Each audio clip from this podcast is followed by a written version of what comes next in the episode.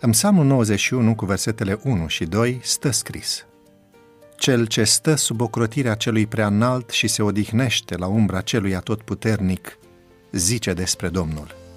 El este locul meu de scăpare și cetățuia mea, Dumnezeul meu, în care mă încred.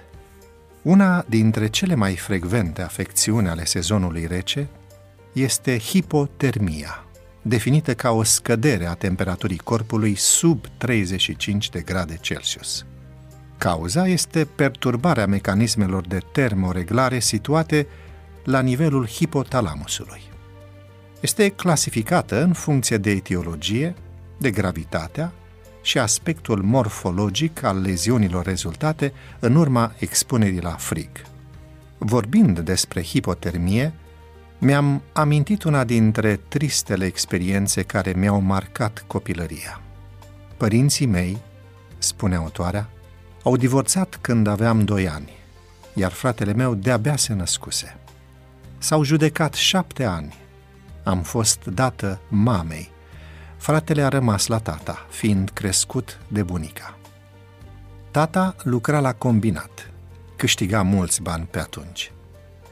Locuia într-o garsonieră de 24 de metri pătrați, în compania femeilor și alcoolului. Târziu l-am cunoscut. După mulți ani, mama s-a recăsătorit. Curând s-au mutat la oraș, dar eu nu am vrut să merg, deoarece mi era frică de individul respectiv. Îmi făcuse mult rău. Pentru că eram de neclintit, au plecat lăsându-mă în mijlocul drumului cu cărțile de școală în brațe. Sora mamei a vrut să mă ajute, dar i-a fost frică de tatăl meu, care era foarte agresiv. Am ajuns astfel la casa de copii, unde am cunoscut ce înseamnă foamea, lipsa și durerea. Deoarece autoritățile l-au silit pe tata să plătească pensia alimentară, și-a luat angajamentul să mă crească, plasându-mă la bunica, unde, după 10 ani, l-am cunoscut pe fratele meu, un băiețel firav, cu părul cârlionțat, cu ochii mari și negri.